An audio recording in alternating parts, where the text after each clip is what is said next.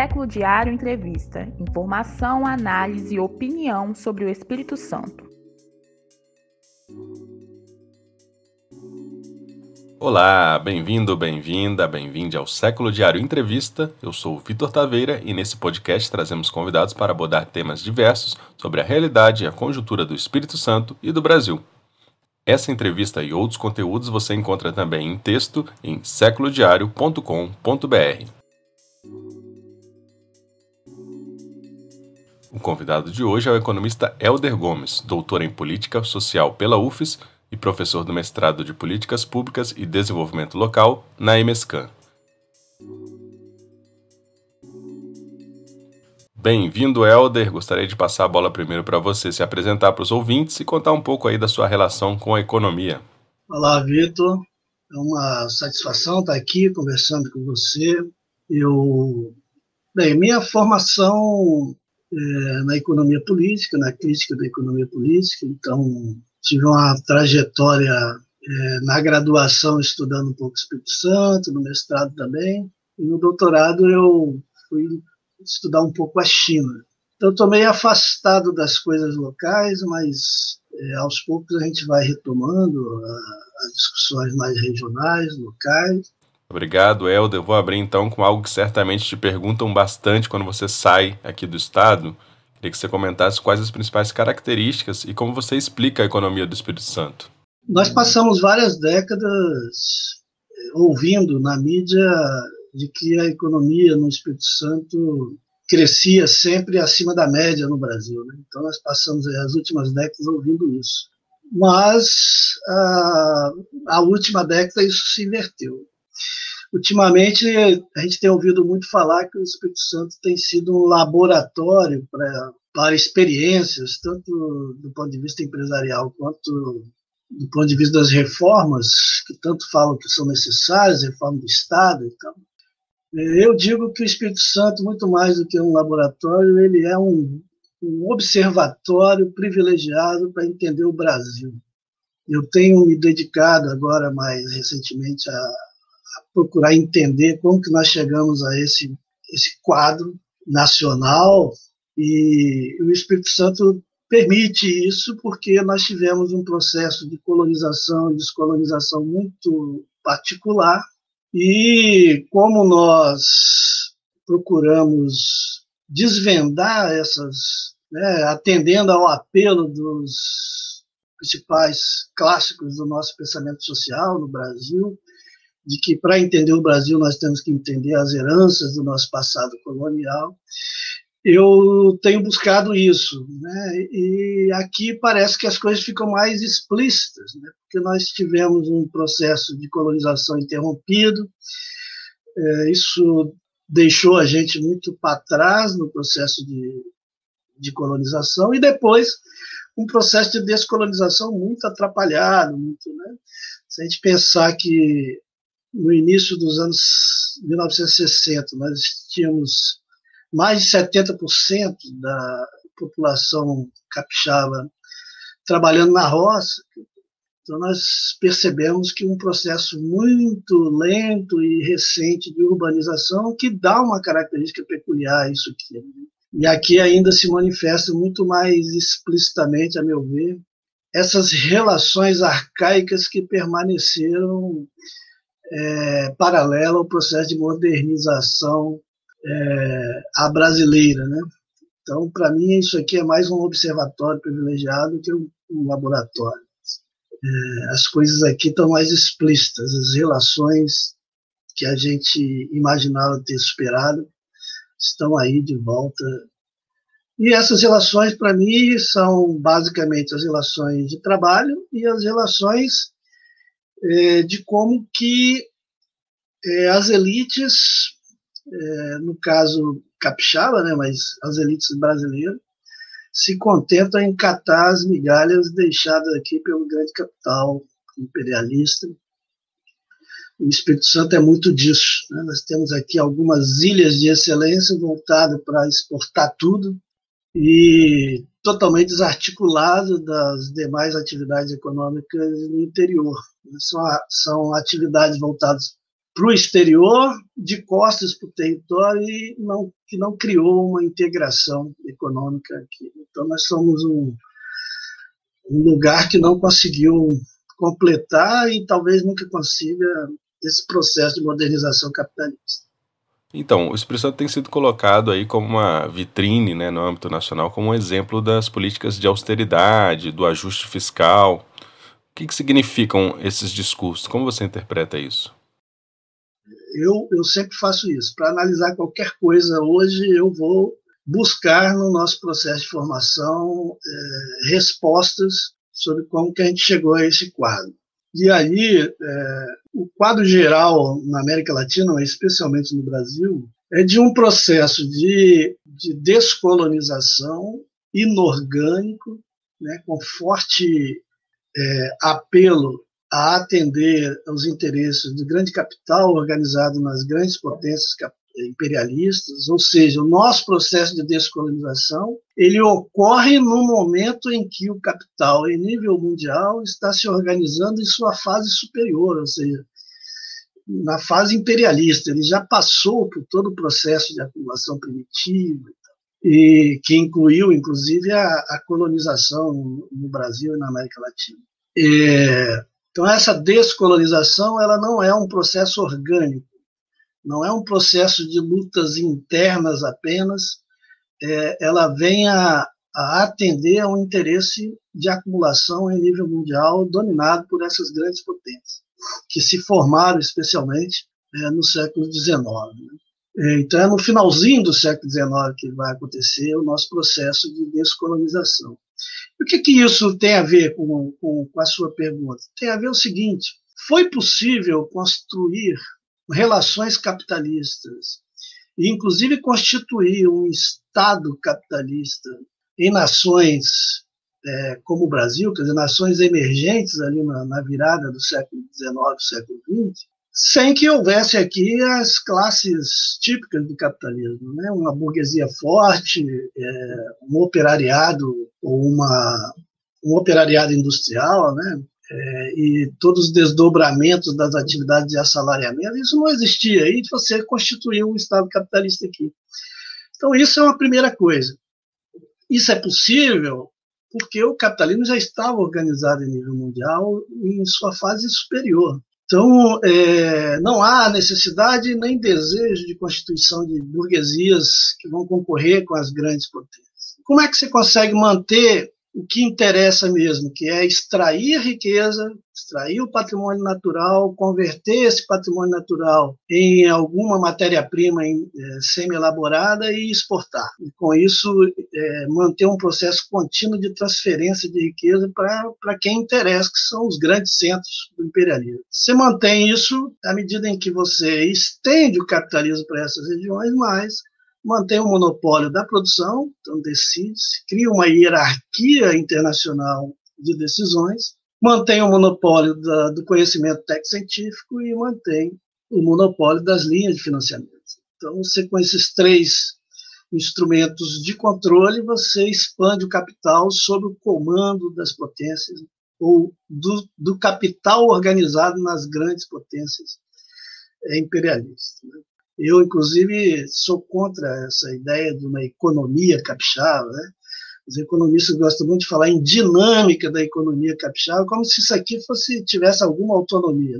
Nós estamos aqui com alguns elos de cadeias produtivas que são organizados em nível mundial, totalmente desintegrado, é, e por isso mesmo é, incapaz de promover algum um projeto de desenvolvimento regional. Né? E as elites aqui no Espírito Santo elas vêm nesse processo é, secundarizadas né, nas decisões, e, portanto, não tem como promover um processo. E, e acabam se adaptando e se, e se acomodando, aceitando, é, catar aqui as migalhas deixadas por esses grandes empreendimentos que são montados com forte apoio do Estado Nacional mas que depois é privatizado e os centros de decisão são transferidos. Mas imaginar, por exemplo, que nos anos 60 do século XX nós tivemos a sede da Vale do Rio Doce é, aqui no Espírito Santo, no centro de Vitória, no edifício Fábio Rússio.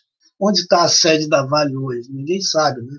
Ninguém tem noção de quem decide mesmo, né? dado que você vai pulverizando, vai agigantando a empresa e vai desnacionalizando. Então, nesse processo de desnacionalização, é, os centros de decisão vão ser transferidos. Então, você tem pouca capacidade de tomar decisão em nível regional, nem do ponto de vista privado e também, como reflexo disso, também o Estado, na sua dimensão regional, não tem capacidade de, de, de interferir né, nessas grandes decisões. Então, a gente foi envolvido nessa dinâmica, e a partir é, dos anos 70, do século passado, ocorreu no Brasil uma, uma, um fenômeno que muitas vezes, hoje em dia estão dizendo aí que isso não importa muito, mas é um fenômeno fundamental que é o endividamento público numa dimensão é, muito grande. Assim, no Brasil, particularmente, explodiu a, a dívida pública interna a partir do Plano Real. Só para te dar alguns números, é, em dezembro de 93, o volume de títulos emitidos é, em poder emitidos pelo Banco Central é, não chegava a 5 bilhões de reais. É, apenas o ajuste para entrar o Plano Real em vigor, em sete meses depois, essa dívida saltou 10 vezes, estava em 56 bilhões de reais, e no final do ano já estava em 65. Então, quando o Fernando Henrique assume, em janeiro de 95, a dívida estava por aí, em 65 bilhões. Ele deixa em 750 bilhões. O Lula assume com 750 e deixa em 1 trilhão 750. A Dilma assume com isso e deixa, ou foi deixada, né, quando, ela, quando houve o um golpe em, em 2016, a dívida já tinha ultrapassado os 4 trilhões e hoje já ultrapassou os 6, está perto de 7. Assim, um volume de endividamento muito grande que você tem que cada vez mais utilizar de recursos públicos para administrar, para gerir esse, esse volume de dívida, que como você não consegue, mesmo na, no auge do superávit primário, é, fazia aí 150 bilhões de superávit primário, você não conseguia pagar nem um, quarto da, da, do volume total de juros, que significa que o que sobra vai para o estoque da dívida. Então você cria um mecanismo automático de reprodução da própria dívida. Mas é, o pensamento, a ideologia, ela é construída no sentido de que ah, o Estado é que, que é ineficiente por sua própria natureza. Né? Então, tem um texto do ex-ministro Luiz Carlos Brás Pereira, de 1995, quando ele era ministro do, da administração, em que ele diz isso é, nitidamente. Né? Então, o problema é um problema de crise fiscal do Estado, não é um problema econômico geral. Então, se resolve a crise fiscal do Estado, está resolvido o problema. E aí vem toda essa política de ajuste, né? que hoje em dia chamam de austeridade. Né? São nomes bonitos para um, um, problema que foi criado é, diante de uma crise violenta do capital em nível mundial, que até hoje não tem solução. É, o fato é que depois de 2014, você não consegue fazer superávit primário. É, Inverteu-se, inclusive, porque se você fazia uma economia de 150, agora você tem um déficit grande. O ano passado chegou a 745 é, bilhões de déficit. Né? E esse ano está caminhando um déficit muito alto também. Então, assim, perdeu-se o controle total. Você, você não tem soberania é, porque as empresas foram vendidas e foram desnacionalizadas, você não apenas privatizou, você vendeu para empresas estrangeiras. Então, o centro de decisão vai para o exterior. Então, o futuro, as decisões sobre o futuro não pertencem mais. Nós não temos soberania sobre o nosso parque produtivo. Pelo menos o que é significativo do nosso parque produtivo. E a política macroeconômica também você não tem soberania sobre ela, porque quem deve esse volume todo de, de recursos e precisa é, fazer superávit e não consegue, porque a pandemia veio também prejudicou muito é, o processo de, de reformas, né? É, que eles, eles, eles tinham a ideia de privatizar tudo, mas ninguém está comprando nada. Né? E quando vende, vende muito barato, então não resolve nada. É, é uma, uma, são mecanismos de apropriação da coisa pública, é, pura e simples, né, que não resolve praticamente nada. Então, aqui no Espírito Santo, isso veio também, né, porque quando você promove o plano, o plano real, você cria uma série de mecanismos, de instrumentos de envolver as administrações estaduais e municipais no mesmo barco. E faz isso renegociando a dívida que eles tinham com a União. Então, vão, vem uma lei de responsabilidade fiscal associada a um processo de negociação, então você tem que aderir à, à política de, de ajuste fiscal para poder resolver problemas de dívida. É, e um forte apelo ideológico que, que, foi envolvendo as pessoas na ideia de que o Estado já tem que sair mesmo de tudo. Né? Agora estão começando a devolver coisas, né? Os aeroportos, as empresas estão querendo que o Estado reassuma aeroportos, o Estado tem assumido algumas empresas aí que estão quebrando e tal. Aqui no Estado do Espírito Santo mesmo, ao, ao mesmo tempo que se fala em privatizar a CESAM, privatizar aí fala em reestatizar algumas coisas que foram privatizadas que não deram certo. Então, é, salvar é, empreendimentos é, privados é, é, sempre o papel do Estado prioritário. Então, é, essa, essa é a grande armadilha que nós estamos envolvidos. Né? E, infelizmente, é, agora que começa um apelo de reorganização das massas populares, das, da, dos sindicatos, né? depois de um longo período, desde o Plano Real, em que as pessoas ficaram submetidas a uma mágica de política de estabilização monetária, né, que se controlou em alguns patamares a inflação se comparado ao período anterior, é, trouxe entraves muito violentos para nossa capacidade de tomar decisões internamente. Então, é, austeridade ela é uma palavra bonita apenas. Né? Não há mais o que você cortar dentro do Estado e o Estado sempre precisa de estar se envolvendo em processos de estatização e privatização para salvar é, gestões com problemas na, na esfera privada. Né? É, e isso é comum em países, especialmente em países como o Brasil, mas também nas grandes potências. Assim. Então, você tem hoje um, um processo de domínio muito grande de uma esfera que cresceu bastante a partir dos anos 70 na economia mundial, que é a esfera especulativa. Então, é como se você é, apostasse a vida, é, o futuro, é, numa possibilidade de produzir um volume de riqueza que ninguém sabe que futuro é esse. E essas apostas são fantásticas, são apostas em cima de taxa de juros, de taxa de câmbio, é, preço de mercadorias. Isso dá um poder de comando na mão de pessoas no presente sobre uma riqueza fictícia que ninguém sabe e talvez, é, talvez não, não precisa de se realizar e não tem condições de se realizar nunca, é, mas dá esse poder de comando e esse poder de comando é socialmente reconhecido. E as decisões ficam subordinadas a esses mega especuladores que entram e saem dos países fazendo estragos. Aqui no Espírito Santo nós tivemos uma experiência no norte do estado né, de venda de, de fazendas, venda de de produção de usinas de álcool para essas empresas mágicas que são criadas em paraísos fiscais, né?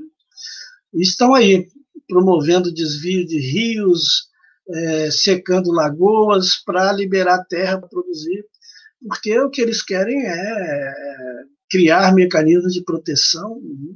É, todo o impacto ambiental disso foi levado para uma esfera especulativa também, a partir do protocolo de Kyoto. Então, essa coisa de fazer compensações por estragos ambientais de novos investimentos acabou gerando um grande negócio. Né? O Espírito Santo está embalado nisso também, é, especialmente com plantação de eucalipto, mas também com outras construções. Né? E vira tudo uma especulação fantástica e envolve as pessoas todas, né, a vida da gente acaba sendo envolvida nisso, e não há solução é, no curto prazo, pelo menos no médio prazo, ninguém aponta uma solução. Então ficam gerindo uma crise, uma crise que só se avoluma, é, e aí ficam dando nomes bonitos às suas necessidades de, de gestão política da coisa. Né? Então, para segurar as massas, vamos dizer que é preciso austeridade, que é preciso é, outros nomes bonitos que eles vão colocando um atrás do outro. Há uma constante promessa de prosperidade, né? uma série de anúncios de novos investimentos que vem aparecendo na mídia constantemente, mas que muitos deles nunca se realizam, né? ficam só nesse anúncio, né? nessa expectativa. Existe uma margem, uma brecha para o Espírito Santo transformar esse modelo de desenvolvimento econômico, que possa integrar as cadeias produtivas, ter maior autonomia? Então, no início do, do século XXI, é, depois de uma explicitação é, de que as elites é, no Espírito Santo estavam envolvidas com uma série de escândalos é, ligados aos chamados incentivos fiscais para o desenvolvimento, né? É, chegou ao poder uma proposta tida como inovadora, né, como tecnicamente capaz de transformar aquelas relações, e logo a gente percebeu que era mais do mesmo, né? especialmente quando é, é em 2005, 2006 é, é lançado a perspectiva de um plano de longo prazo? É, o tal ES 2025, em nome de um grupo, uma parcela das elites que se organizaram num movimento chamado Espírito Santo em Ação, é, um movimento que logo depois virou uma ONG, porque viu, percebeu-se que era um bom negócio ter uma organização que pudesse influenciar novamente, com um novo passo, né? É, as decisões dentro do aparelho regional do Estado. Esses grupos é, de comerciantes e, é, juntou assim é, a nata da elite do Espírito Santo. Mas o que é a nata da elite do Espírito Santo? É, é, pessoas com uma cabeça voltada para comprar barato e vender caro no curto prazo. Então, uma elite mercantil, essencialmente mercantil, que foi é, chamada várias vezes no processo histórico do Espírito Santo a se integrar ao, ao, ao processo de, de industrialização, é, mas sempre é, ficou avessa a isso, nunca quis participar efetivamente disso. Então, é, a elite do café é uma elite que nunca promoveu nunca teve a ideia de reinvestir em larga escala o que ganhava aqui com mercantilizando café, ou comercializando café. Então, o café é produzido em pequena propriedade, é, em sua maioria, lógico que tem grandes fazendas, grandes fazendeiros, é, então, toda vez que chama essa elite para um processo de planejar o futuro, de produzir algo, essa elite é contra. Aí o Estado faz e depois privatiza para essa elite. Então, é, são grandes latifundiários vinculados a uma, uma leva muito grande de pequenos proprietários que estavam ali, são chamados no momento em que há uma crise do café muito grande para um processo de reviravolta, vamos diversificar industrialmente e tal, e eles não participam. Né? Vão participar, é, mas sem um projeto vivo sobre isso. Né? A intervenção vem do governo federal criando grandes projetos, é, e mesmo que tenha existido alguma diversificação, não é que não existiu, mas existiu, mas era, ela é marginal, ela não se integra, ela não consegue ter um projeto, é, fica sempre dependente. E como esses efeitos multiplicadores dos grandes projetos também não vão se realizar, então, a partir dos anos 90 do século passado, aqueles mesmas pessoas que estavam dentro do aparelho do Estado regional, é, que diziam que industrializando tudo ia ser resolvido, viram a mesa e começam a divulgar uma proposta de de que a nossa vocação natural é para o comércio exterior. E aí criam, desloca a fim da, das relações de poder e cria, a partir desse, das organizações mercantis, né, que vão defender os interesses desses mercadores, especialmente importadores, é, instrumentos de incentivo financeiro, de renúncia fiscal, que vão se converter em incentivos financeiros, como o Fundap, é, que se tornou um grande instrumento de transferência de riqueza, né, é, inclusive de outros estados. Uma hora a gente tem que conversar mais sobre isso para entender mais esse mecanismo. É, e que depois, dado até o próprio, é, o próprio é, mecanismo de reprodução é, desse sistema, que tinha que passar por dentro da Assembleia Legislativa todo ano um projeto de lei para poder renovar aquelas as regras e tal. Isso acabou se tornando um, um instrumento de informalidade de toda ordem na expedição. Né? Então, essa elite é, que agora é, resolve que não temos tradição para a indústria, nosso negócio é o comércio exterior, é, é impactada também com um outro projeto nacional que é o pré-sal. Então aí, aí há um, uma espécie de upgrade, né? uma tentativa de algumas pessoas, particularmente, vão tentar se adaptar, né? vão construir algumas pessoas dessa elite vão construir é, escritórios de engenharia, vão construir é, escritórios de licenciamento ambiental, vamos, vão construir plataformas de apoio à exploração de petróleo no alto mar e vão é, substituir, vão fazer um processo de substituição dos escritórios que sempre foram contratados em Minas, no Rio de Janeiro, para fazer os projetos aqui. Então você falava assim em projetos que não se realizam, né? virou um negócio também criar projetos que não se realizam, porque você contrata esses escritórios que vão fazer pesquisa, que vão fazer maquetes, que vão fazer o diálogo, convencer as pessoas, né, fazer propaganda de que agora vai, agora vai. Isso também é um mecanismo de acumulação dessa elite subalterna que a gente tem aqui, essa elite medíocre, né? É, que tenta sempre estar tá é, envolvendo-os com esse projeto de redenção externa do nosso desenvolvimento. Vamos atrair grandes projetos e vamos ver o que, que a gente consegue catar né, dessa, das migalhas deixadas aqui.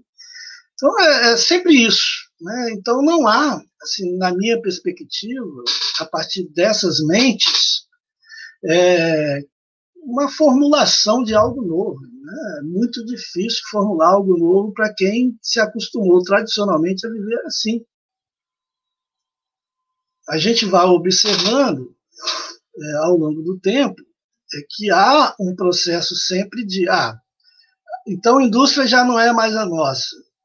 Então nós vamos instalar logística. E a logística precisa de espaço físico, e espaço físico próximo do porto.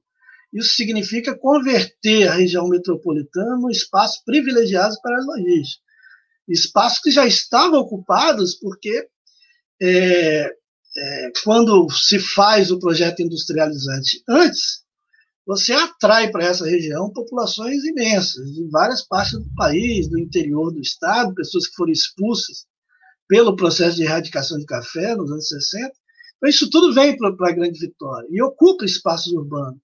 E agora, esses espaços urbanos ocupados têm que abrir, têm que estar abertos para atividades de logísticas, né? atividades de estocagem de mercadorias. Então tem que expulsar essas pessoas dali e muitas vezes num processo de grilagem urbana você vai usando de formas violentas de expulsão dessas pessoas que não têm acesso mais aos mangues, né, para catar caranguejo, para é, pescar, é, pessoas que vão sendo e esses terrenos vão vão se tornando locos privilegiados para condomínios de empresas de logística e para condomínios de residências de luxo. Né?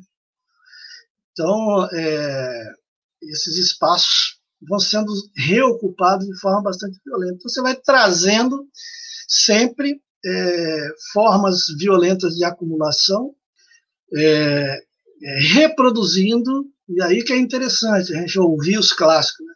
reproduzindo coisas que herdamos desde o passado colonial. Então, é, paralelo a todo discurso de modernização, de industrialização, de integração, de, de competição, né, né, vem todas as formas é, autoritárias e violentas de lidar com quem não tem capacidade organizativa, que não tem capacidade de, de se organizar enquanto um poder, né? que são as populações dessas periferias, sempre expulsas, sempre colocadas em risco, né? É, risco em relação a um poder violento, um poder que está sempre esmagando as pessoas, ameaçando as pessoas. Então as denúncias aparecem de vez em quando, porque é sempre assim. Nessas relações sempre tem insatisfeitos. E esses momentos de insatisfação a gente acaba conhecendo um pouco mais é aquilo que está por trás, aquilo que está na profundeza, né? aquilo que está escondido. Bem, pensando um pouco da política econômica que tem sido desenvolvida no Estado, né, a gente pode pensar que num ciclo de 20 anos, né, que se completa no ano que vem, nós tivemos apenas dois governadores né, à frente do Espírito Santo, Renato Casagrande, atual governador, e o ex-governador Paulo Artung. Como é que você enxerga esses dois governantes? Eles são aliados, são inimigos? Quais as semelhanças e as diferenças que você observa entre esses dois atores políticos que têm aí dominado a cena capixaba? Eu acho que é, se a gente fosse falar em distinção, eu penso que o Paulo Artung conseguiu consolidar um grupo político desde muito tempo é, e ele tem um viés muito autoritário de se organizar politicamente. Então esse grupo político ele se consolida por um, um momento, mas depois ele cria conflitos internos, né? É, e o Renato tem um, um, processo mais difuso de articulação. Acho que a, a, a grande distinção é, é, tem sido essa. Assim, né? Os dois têm origem numa chamada esquerda capixaba, é, mas é, quando vem para a vida pública, né, eles vão se articular a essa lógica de acumulação que existe no Espírito Santo. Então, eles, eles estão é, muito integrados e nisso eles têm uma, uma semelhança muito grande, que é a, a adesão sem muita crítica aos movimentos, a forma como as elites aqui se organizam, né?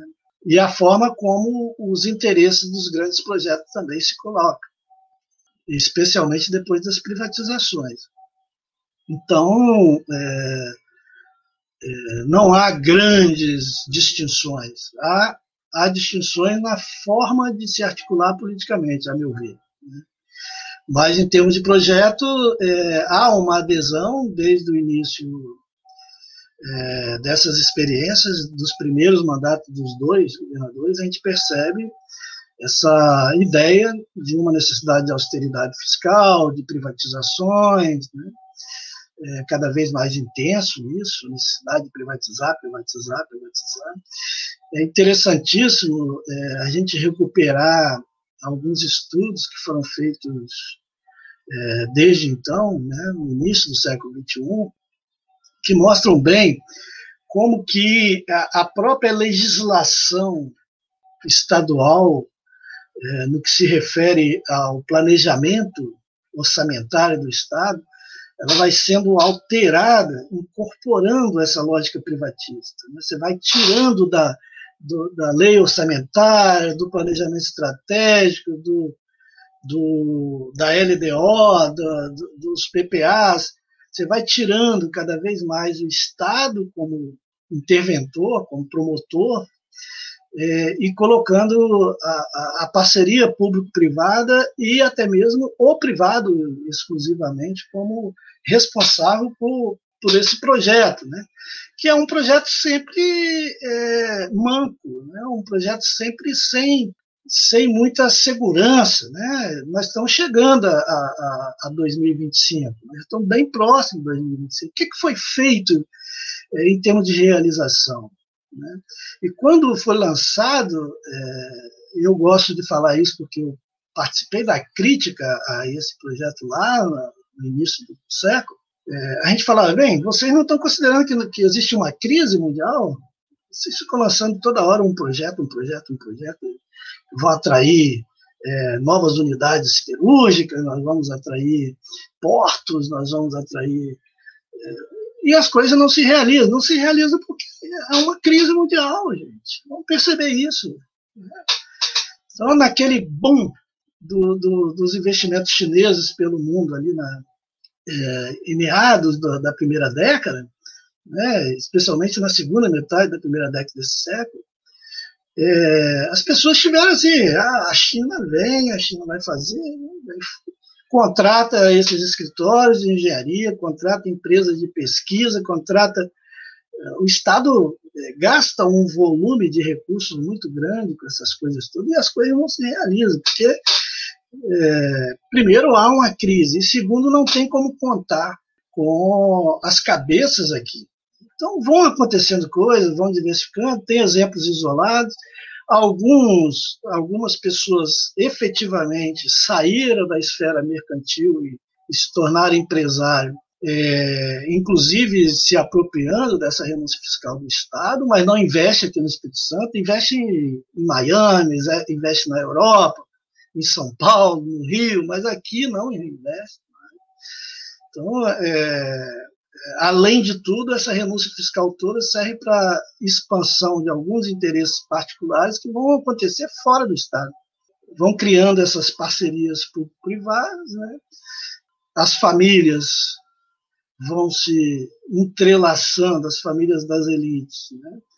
é, ocupando esses espaços através de consórcios que vão tomar conta de vários projetos, né? É, terceira ponte, rodovia do Sol, é, BR-101, pedágios, o imobiliário, né? Então você vai fazendo essa, essa, esses jogos é, com alguma diversificação efetiva na área de é, tecnológica, inclusive na área do que a gente chama de, de produção tradicional no estado, né? Metal mecânica, pedras decorativas, confecções. Você tem alguns exemplos a citar, né? Não é que não aconteceu nada. Mas isso não deslanchou da forma que diziam que em 2025 nós estaríamos no primeiro mundo. É, o Casagrande jogou esse 25 por mais cinco anos para é, 20, 30, né? mas também. Se nós estamos nos aproximando do primeiro mundo, é porque o primeiro mundo regrediu muito nesse período. Né? E nós continuamos patinando sempre, nessa ideia de que um grande investidor virá de fora. Né? Mas eu não acredito é, nessas soluções e esses projetos que se revezaram aí após a, aquela crise inicial do, que redundou na CPI da propina e tal, da, do século, é, não tem um projeto efetivo. E porque não tem condições de ter também em meio a uma crise violenta que se é, reproduz por décadas em nível mundial. É, esse espaço regional do Brasil, então temos que entender que é o Brasil e que é um espaço regional particular dentro de uma região sudeste, mas que não tem muitas características como região sudeste, né? Porque ficou muito tardio o processo de urbanização aqui, os governantes é, possíveis aqui são esses que estão aí. Teríamos que passar por uma experiência muito de longo prazo. Aqui, o Estado ele é essencialmente autoritário o tempo todo, desde que ele foi constituído. Em alguns momentos recrudesce esse autoritarismo. Em outros há alguma folga, mas são folgas momentâneas. Né? Então, a, a marca fundamental é um Estado autoritário, um regime político autoritário. Né? É a forma como o Estado capitalista se manifesta concretamente aqui. Então, é, transformar isso significa um processo muito longo de é, é, exasperação dessas experiências contestadoras que vem acontecendo aí há décadas, é, que se avolumem é, no sentido de uma contestação mais radical à ordem capitalista. que se possa criar as condições para construir uma nova ordem.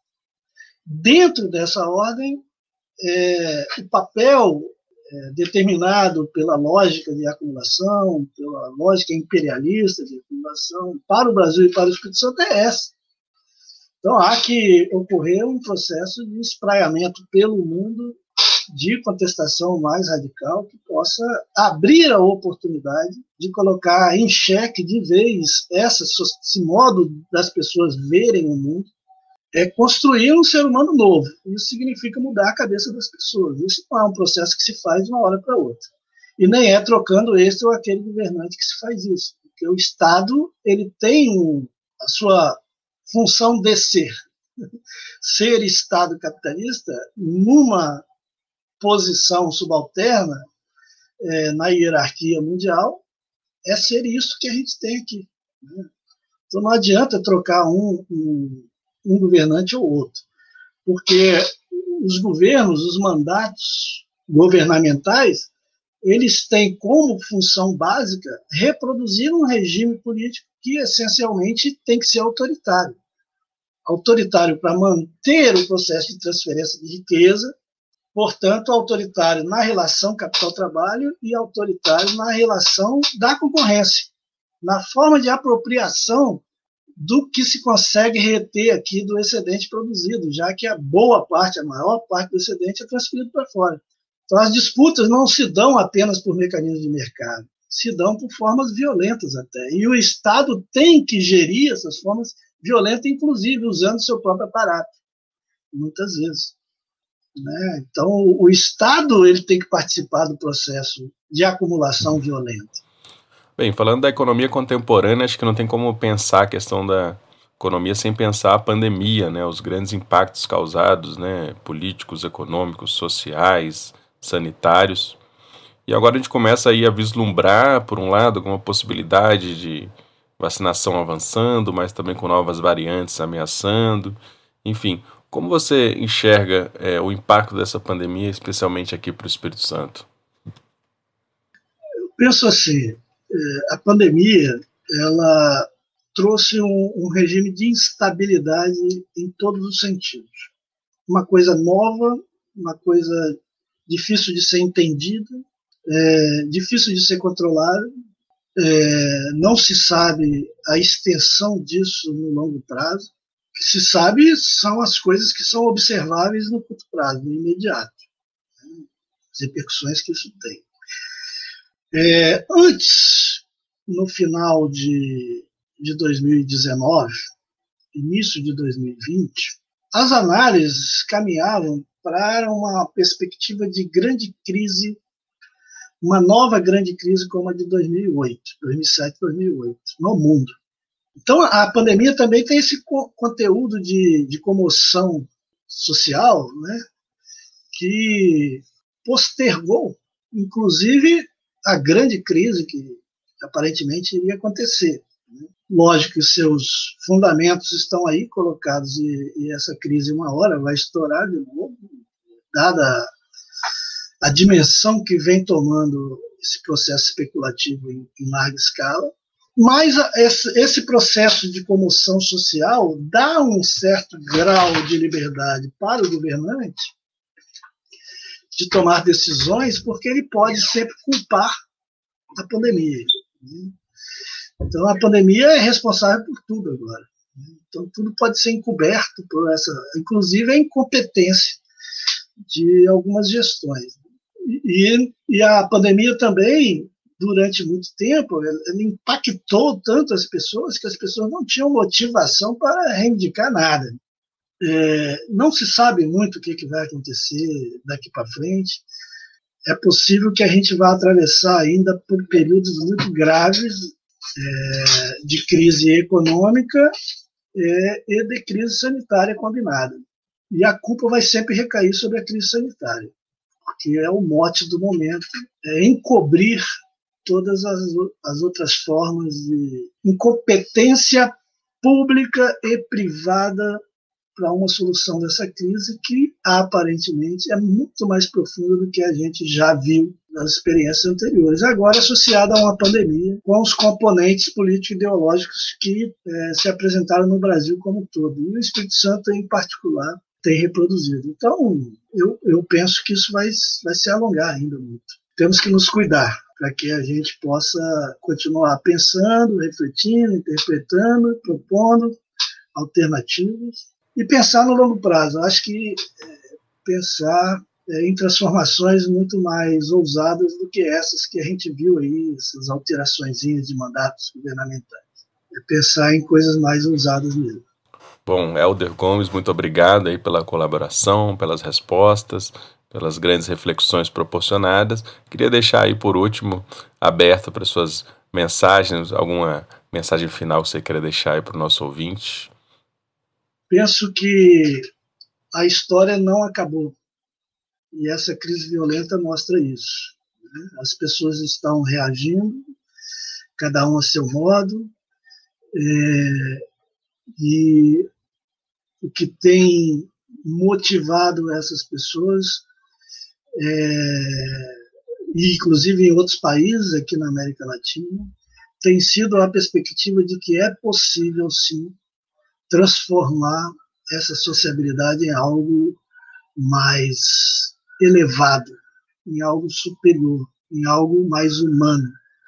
Né? A construção de um ser humano outro, um ser humano novo, que seja capaz de aproveitar todo o conhecimento técnico, científico que a humanidade acumulou para é, a construção de uma outra sociabilidade, um novo modo de vida, que não esse de privilegiar 1% da população mundial, que concentra mais de 50% da riqueza produzida no mundo todo. Então, é, alterar isso significa alterar as formas como a gente produz essa riqueza, alterar as relações de como essa riqueza é produzida. Somente assim é que se consegue alterar as formas de distribuição dessa riqueza. Né? Não nos enganemos. Construir um outro mundo significa construir um outro mundo mesmo, muito diferente desse. E requer ações muito mais ousadas do que essas que nós construímos até agora. Até um próximo momento. Espero que seja um momento mais feliz do que. Esse está bastante dramático. Muito obrigado, esse foi o Século Diário Entrevista. Confira mais informações sobre o Espírito Santo em www.seculodiario.com.br. Até logo! Século Diário Entrevista. Informação, análise e opinião sobre o Espírito Santo.